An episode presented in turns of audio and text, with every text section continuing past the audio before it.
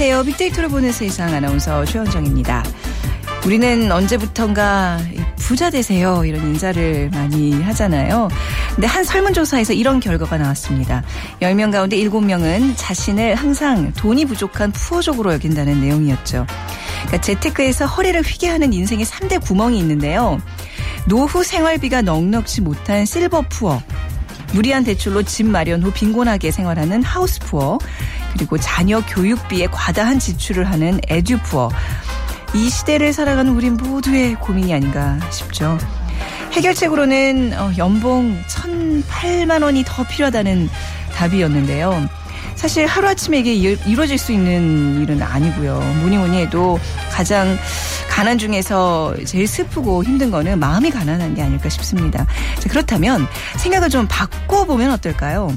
온 세상을 짊어질 수도 있을 것만 같은 든든한 내 두 다리, 억만금을 줘도 바꿀 수 없는 내 가족, 그리고 그러고 보면 가진 것도 많은 진정 부자란 생각이 들지 않을까요? 자, 오늘만큼은 부자로, 마음만큼은 부자로 어깨 쭉 펴고 힘차게 생활해 보시기 바랍니다. 오늘 빅데이터로 보는 세상 트렌드 차이나 중국이 보인다에서는요. 최근 중국에서 인기를 모으고 있는 한국의 웨딩 차, 촬영 사업에 대해서 자세히 알아보겠습니다.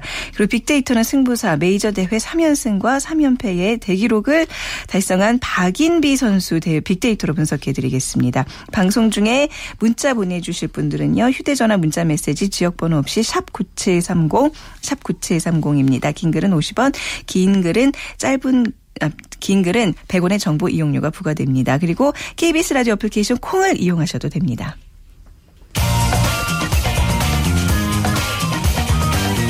hot click 이슈 설왕설래 네, 화제 이슈들을 빅데이터로 분석해보는 시간 위키프레스의 정영진 편집장과 함께하겠습니다. 안녕하세요. 네, 안녕하세요. 정영진입니다. 네. 자, 메르스 역시 계속되고 있는 상황이에요. 추가 사망자가 생겼어요. 그렇습니다. 뭐 메르스 추가 사망 뭐 지금 현재 21명으로 지금 알려지고 있는데요. 네. 아, 그리고 뭐 투석실 병원 투석실에서도 메르스 확진자가 발생했다는 뭐 속보가 또 뜨면서 이 메르스에 대한 여전한 공포가 좀 이어지고 있는 것 같습니다. 네. 또 삼성 서울병원장이란 키워드도 어, 온라인에서 큰 화제가 좀 되고 있는데 이 박근혜 대통령이 아주 강한 어조로 질책을 했다고 하죠. 네. 어, 이런 여러 가지 메르스 관련 키워드들이 역시 오늘도 어, 포털 사이트 3사의 상위권을 또 장악하고 있고요. 그 외에 있었던 키워드들 어, 상위 키워드들을 보면 뭐 신경숙 표절 논란 이런 키워드도 있습니다. 지금 어, 작가 신경숙 씨가 좀 표절 논란에 휩싸였고요. 네.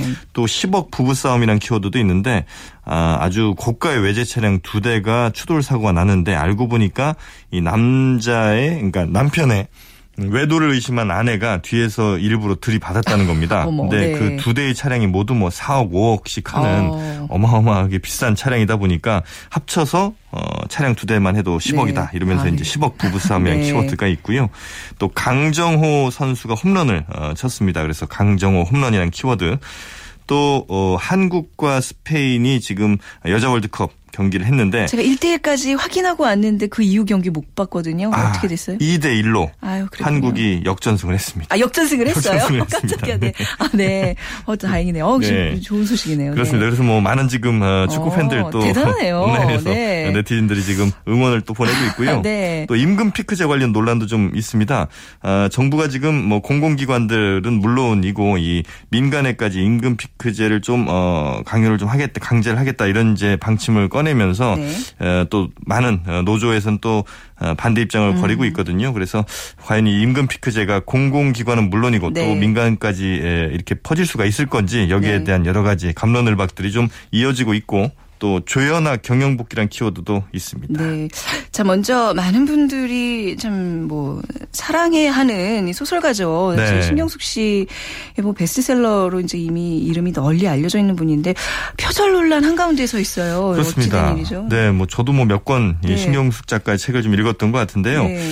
이 소설가 소설가 겸 이 시인인 이응준 씨가 한 온라인 매체에 기고를 했습니다. 아, 우상의 어둠, 문학의 타락 이런 제목이었죠.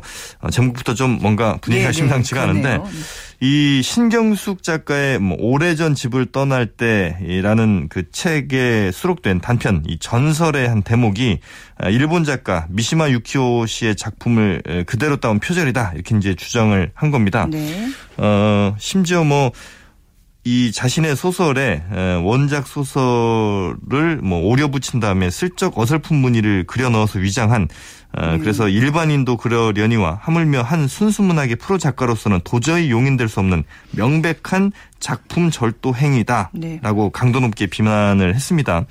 아, 그러면서 또 이 신경숙 작가는 표절 시비가 매우 잦은 작가다라면서 이전 그 표절 시비가 있었던 작품들 예를 또 들기도 했는데 실제로 1999년에 신경숙 씨가 발표한 소설 딸기밭과 또 기차는 7시에 떠나네 뭐 또 작별 인사 이런 작품들은 크고 작은 또 표절 시비에 휘말리기도 했었죠. 네.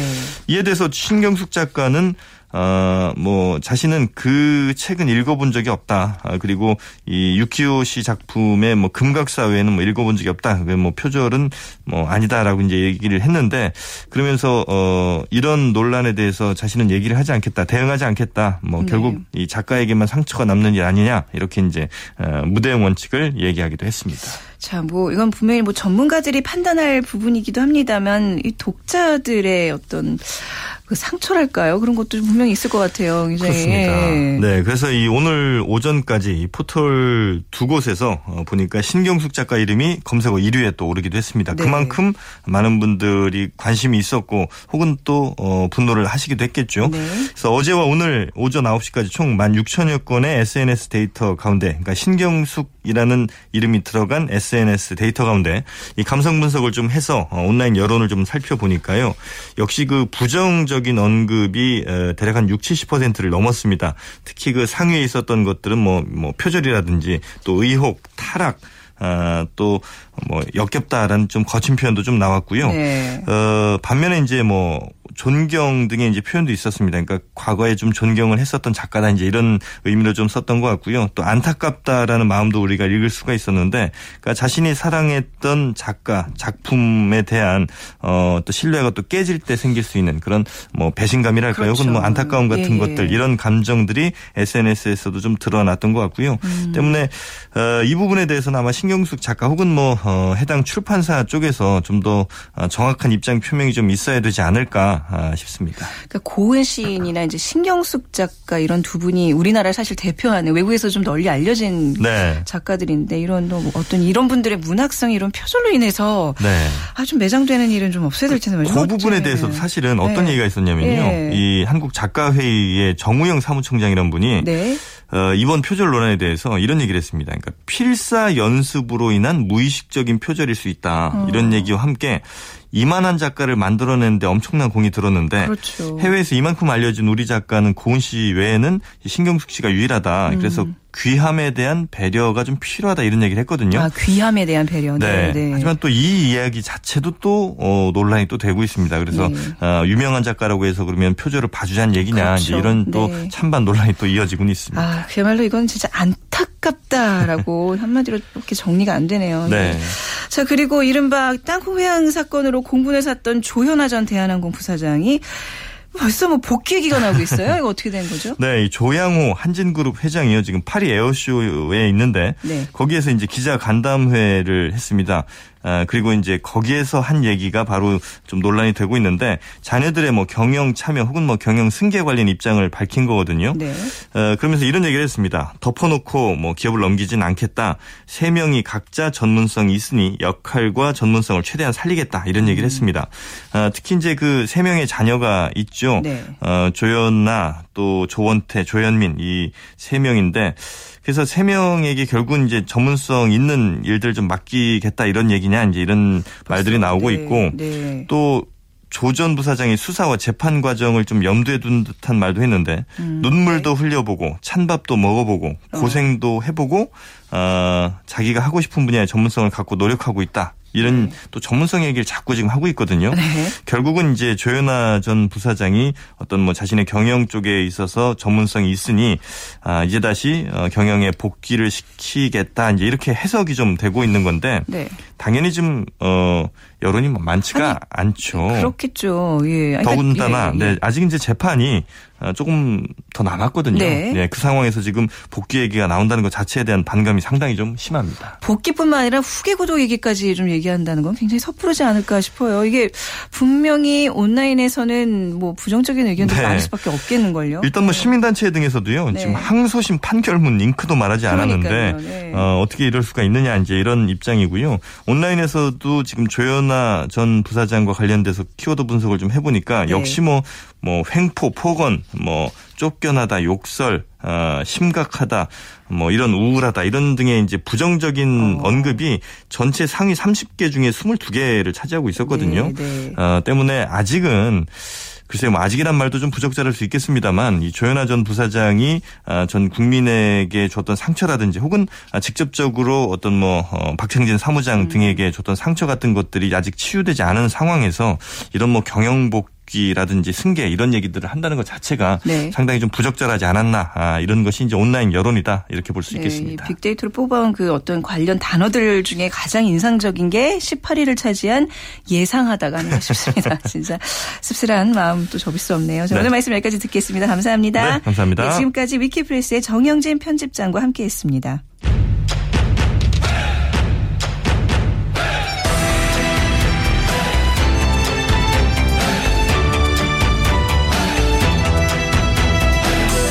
트렌드 차이나 중국이 보인다.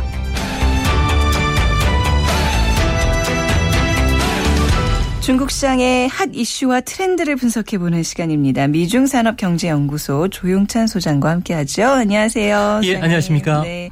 자, 먼저 이번 주 중국의 경제 이슈들 간단하게 살펴볼까요? 네, 그 중국과 관련해서 이번 주에 가장 어, 핫하게 올라왔던 테마들을 보면요. 네. 어, 추가 금융 완화 가능성이 나왔고요. 또 식량 부족 문제, 아, 이뿐만 아니라 경기 하락 속에 어, 주가도 조정을 지금 받고 있는데요. 이 때문에 시중 투기 자 금들이 36억 원 이상의 호화 주택을 사재기 하는 열풍에 지금 빠져 있다고 합니다. 네네. 아, 이뿐만 아니라 증권과 관련된 뉴스를 보면요. 상하이하고 선전 증시의 시가총액이 처음으로 일경 정 2,600조 원을 넘었다는 이야기 그리고 음. 지수가 5천선이 붕괴됐다는 이야기뿐만 아니라 네. 뭐 수급 악화, 아, 증권회사 신용 공유 규제 네. 그리고 교통은행의 혼합 어, 소유재 개혁과 같은 여러 가지 이야기들이 나왔는데요. 네. 뭐 결국 주가 거품을 경고하는 단어들이 아. 많이 나왔습니다. 저희도 이제 이 소식 접하면서 어떻게 일경이란 단어가 나올까 굉장히 의아했는데, 네. 그리고 좀 우리 굉장히 심각한 가뭄인데 이쪽 중국 또 일부 지역에서는 비가 많이 오고 있다면서요? 네, 거꾸로 네. 우리하고는 달려 네. 상하이하고 중국 남부 지역에는 하루에 200mm 이상의 음. 장대비가 지금 나오면서 네. 피해가 속출하고 어. 있다 그러는데요. 네. 아무래도 이런 부분들은 좀 우리나라와 또 중국이 좀 달라지는 그러네요. 그런 양상입니다. 그렇군요. 자, 그럼 오늘 또 이제 중국에서 소자본으로 창업할 수 있는 아이템들 살펴보고 있는데요. 오늘은 굉장히 특이한 분야네요. 웨딩 촬영 시장이요? 네, 그렇습니다. 네. 뭐 최근 중국에서 블루오션 시장으로 떠오르고 있는 시장인데요. 네. 어, 중국 정부 보고서를 보면은 웨딩 산업의 매출 규모는 무려 143조 원에 달한다고 합니다. 어, 결혼식 당일날 발생하는 소비 금액만 90조 원에 달하는데요. 네. 뭐 중국에서는 웨딩 산업 중에서 웨딩 촬영과 같은 생활 밀착형 서비스의 경우에는 외국 기업에 대한 규제가 없습니다. 어. 또 시장을 장악하는 중국 대기업도 없고요. 네. 또 진입 장벽이 낮기 때문에 어, 웨딩 서비스 업종 중에서는 가장 마진율이 높다는 점에서는 우리나라 기업들이 진출할 수 있는 아주 매력적인 음, 시장인 것으로 보여집니다. 그렇군요. 사실 이제 이런 웨딩 촬영 하시는 분들 요즘 굉장히 울상인 게 요즘 젊은 세대들 좀 이런 거 잘 안 하잖아요. 근데 중국에서는 이제 또 반대로 붐이라고 하니 또 귀가 좀 솔깃해지는데 웨딩 촬영 시장을 좀 이렇게 유망하게 보시는 이유 소장님은 어떻게 분석을 하고 계시는 건지. 네. 네. 중국에서는 매년 결혼식을 올리는 부부가 무려 천만 쌍이 넘는다고 그럽니다. 스케일이 달라요. 천만 쌍이요. 예, 그렇습니다. 이 중에 80에서 90%가 웨딩 촬영을 하고 있다고 네네. 그러는데요. 근데 예비 신혼 부부들을 보면은 작품 성을 고려할 때 뭐 촬영 기법이 좀 뛰어나고요. 음, 네. 다양한 컨셉을 제, 어, 제공하는 한국 웨딩 촬영 업체를 좀 선호할 수밖에 없다 그럽니다. 네. 이로 인해서 한류 여풍으로 인해서 그 수요가 계속 증가를 하고 있기 때문에 네네. 아무래도 중국 유망 진출 아이템으로 지금 떠오르고 있다 그럽니다. 그렇죠. 우리나라의 또 사진 어떤 이런 또 분야가 어떤 예술적으로도 굉장히 인정받고 있잖아요. 예.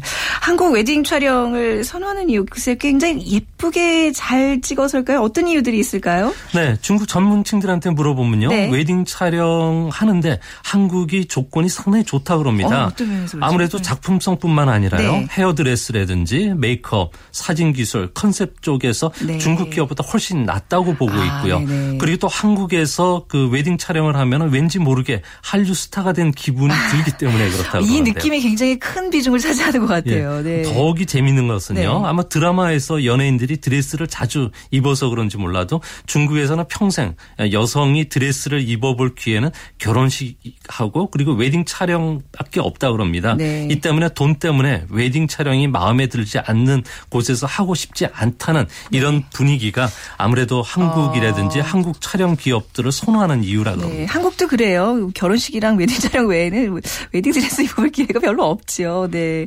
자, 중국 밖에도 근데 기존에 뭐 활동하고 있는 웨딩 촬영 업체들이 있었을 거 아니에요. 어떤 차이점이 또 다른 차이점이 좀 나타나나요? 네, 아무래도 네. 그 중국 기업들하고 보면은 네. 아무래도 그 중국 기업들은 밝은 사진 위를 위주로 촬영하는데요. 네. 한국 그 웨딩 촬영 업체들은 저 밝은 분위기에다가 우아하고 정적인 어. 분위기까지 아주 다양하게 진행시킬 수가 있고요. 네. 또한 그 웨딩 촬영을 할 때는 다양한 소품이 필요한데요. 이런 부분들에서 상당히 질이 높고 또 완성도 높은 음. 사진을 만들 수 있기 때문에 선호한다 그럽니다. 네.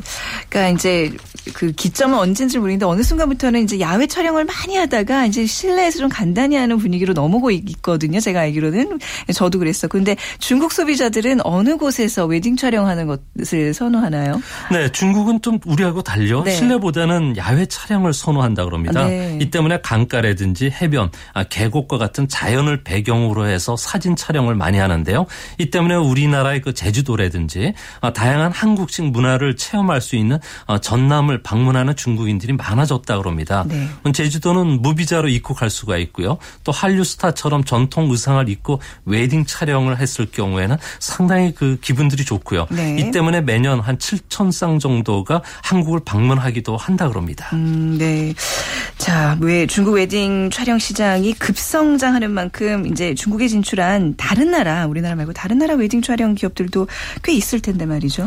네, 중국 웨딩 촬영 시장 규모는 네. 8조 한 9,500억 원 정도 되는데요. 네. 아무래도 선두 기업이라고 할 수 있는 그 아주 특출난 기업은 없습니다. 네. 한 45만 개 정도 되는 웨딩 촬영 업체들이 존재를 하는데요. 음. 어, 그 중에서 이제 우리하고 어, 경쟁 상대는 그 대만계 업체입니다. 네. 대만계 업체 중에서 유명한 기업은 진프론 실업이라든지 웨이와이 신양 그리고 아, 상하이 파리 웨딩 촬영도 있고요. 이외에도 홍콩계라든지 아, 싱가폴 계열이 있는데 아, 이 회사들이 그렇게 많지는 않기 때문에 네. 우리가 그 틈새 시장을 충분히 노릴 수 있지 않나 보여집니다. 네, 사실 좀 생각지도 못했던 분야라서 이게 들으면 들어서 굉장히 재미있는데 중국에 진출한 우리나라 웨딩 촬영 기업 어떤 게 좀 대표적일까요? 네, 그 대표적인 한국 기업은 아티즈 스튜디오도 있고요. 네. 아이 비존 그리고 썸 스튜디오가 있는데요. 어, 아티즈 스튜디오 같은 경우에는 중국 11개 지역의 어, 스튜디오를 운영하고 있고요. 중국 부유층 사이에서도 입소문을 타고 있는데요. 네. 여기에 가면은 중국이라든지 한국, 프랑스, 미국과 같은 다국적 촬영팀이 구성이 되어 있기 때문에 뭐 다양한 컨셉의 웨딩 촬영도 가능하고요. 네. 아이 웨딩이라는 데가 요 최근에 아, 중국에 적극적으로 진출하고 있는데요. 이 회사는 음. 아무래도 구도라든지 포즈, 후보정 기술 그리고 스튜디오 분위 분위기에서 아, 중국 기업과 다른 높은 품질의 서비스를 제공하고 있다 그럽니다. 네. 촬영 그 가격은 우리나라에서도 상당히 고가로 이제 이렇게 분류가 되는데 웨딩 촬영이라는 게 말이죠. 중국에서 어때요? 네. 중국의 가장 그 큰그 그 대만계 스튜디오가 진프론 실업 회사인데요. 네, 네. 이 회사 같은 경우는 중국에 한 300개 스튜디오를 운영하고 있습니다. 최저 촬영 가격은 한 78만 원이고요. 아, 그 야외에서 촬영할 때는 최저가 89만 원인데 최저 촬영은 메이크업을 본인이 해야 되고요. 네. 또 우아한 컨셉을 제공받지는 못하기 때문에 아무래도 해외 원정이 나서는 경우가 많은데요. 음, 네. 우리나라 그 기업들이 제공하는 가격을 보면은 어, 수백에서 수천만 원대 오. 초화 촬영 그 기법들을 사용하는 어, 어. 촬영이 많기 때문에 상당히 중국인들 사이에서도 선호한다 그럽니다. 어, 그러니까 이제 해외 원정 촬영 상품 같은 경우에 이제 우리나라 와서 찍는 뭐 제주도에서 찍거나 이런 뭐 어떤 패키지 상품으로 연 관계에서 좀 이렇게 확 확장될 수 있는 여지가 있겠네요. 음. 그러니까 중국에서 이제 웨딩 촬영 스튜디오를 좀 창업해 보겠다 이렇게 좀 마음을 먹는 분들에게 어떤 전략이 필요한지 좀 끝으로 알려주시죠. 네. 네. 중국에서는 10월이 웨딩 그 성수기인데요. 네. 계절성이 상당히 강합니다. 한꺼번에 수요가 몰리기 아, 때문에요. 네. 웨딩 드레스라든지 촬영 용품, 영상 설비, 촬영 기자 등을 확보를 해야 되고요.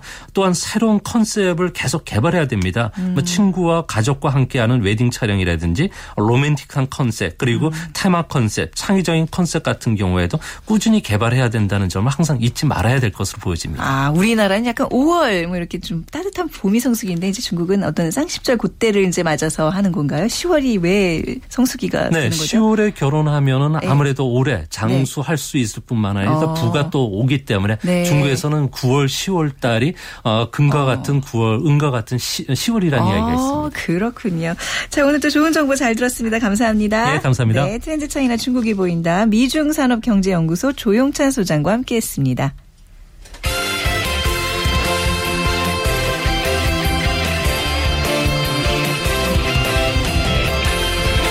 빅데이터는 승부사.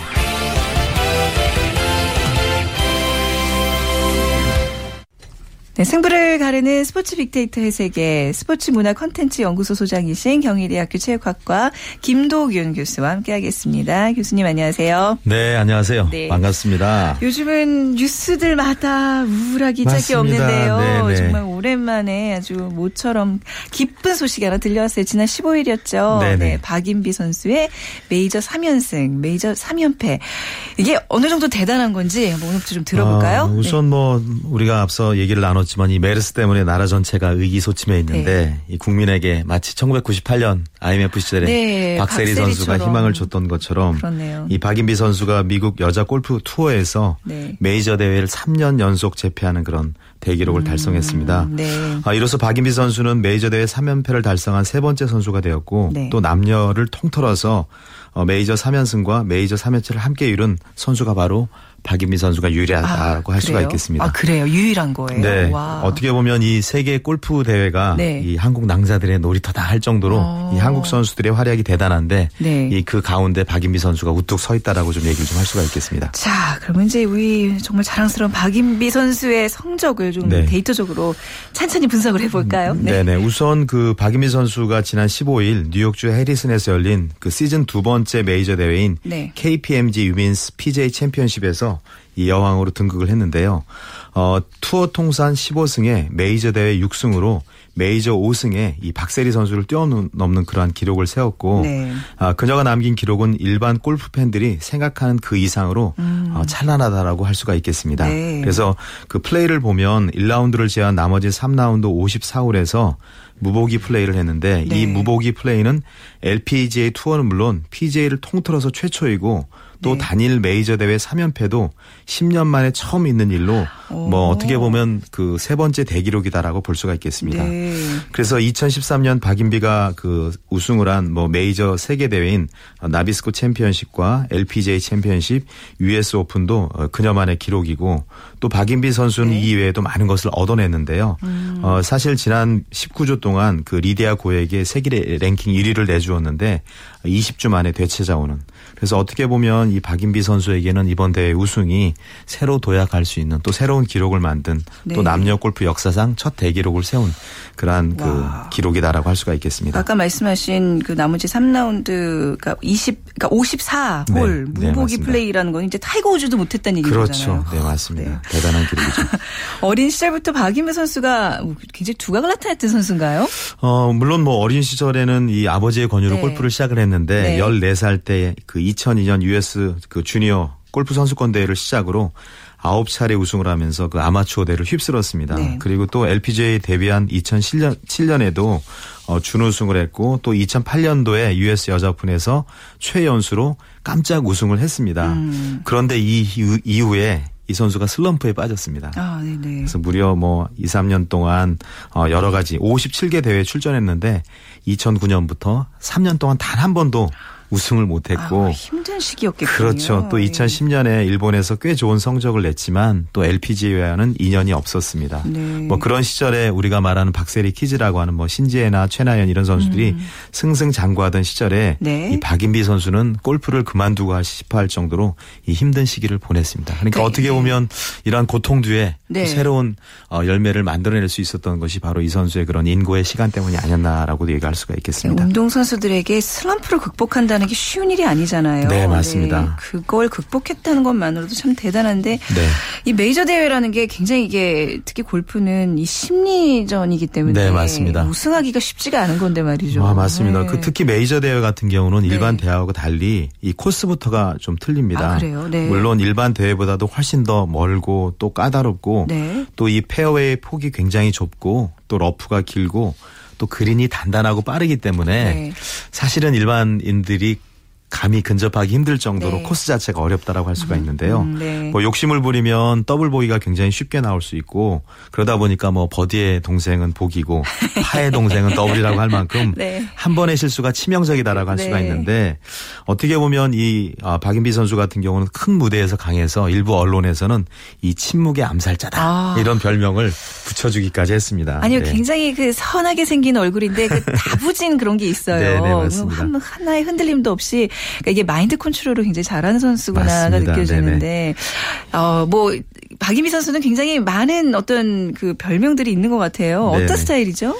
뭐 침묵의 네. 암살자란 이런 네. 표현을 하는데 네. 뭐이 표현이 사실 여자 선수에겐 그렇게 썩 어울리는 표현은 아니고 어, 우리가 들어준 살벌한 네, 표현인데 암살자. 사실 이 선수의 플레이를 네. 보면 아주 소리 소, 문 없이 조용히 추격을 해서 승리를 쟁취하는 그 음. 플레이 스타일 때문에 이런 별명이 부딪혔는데 어, 불려지고 있는데요.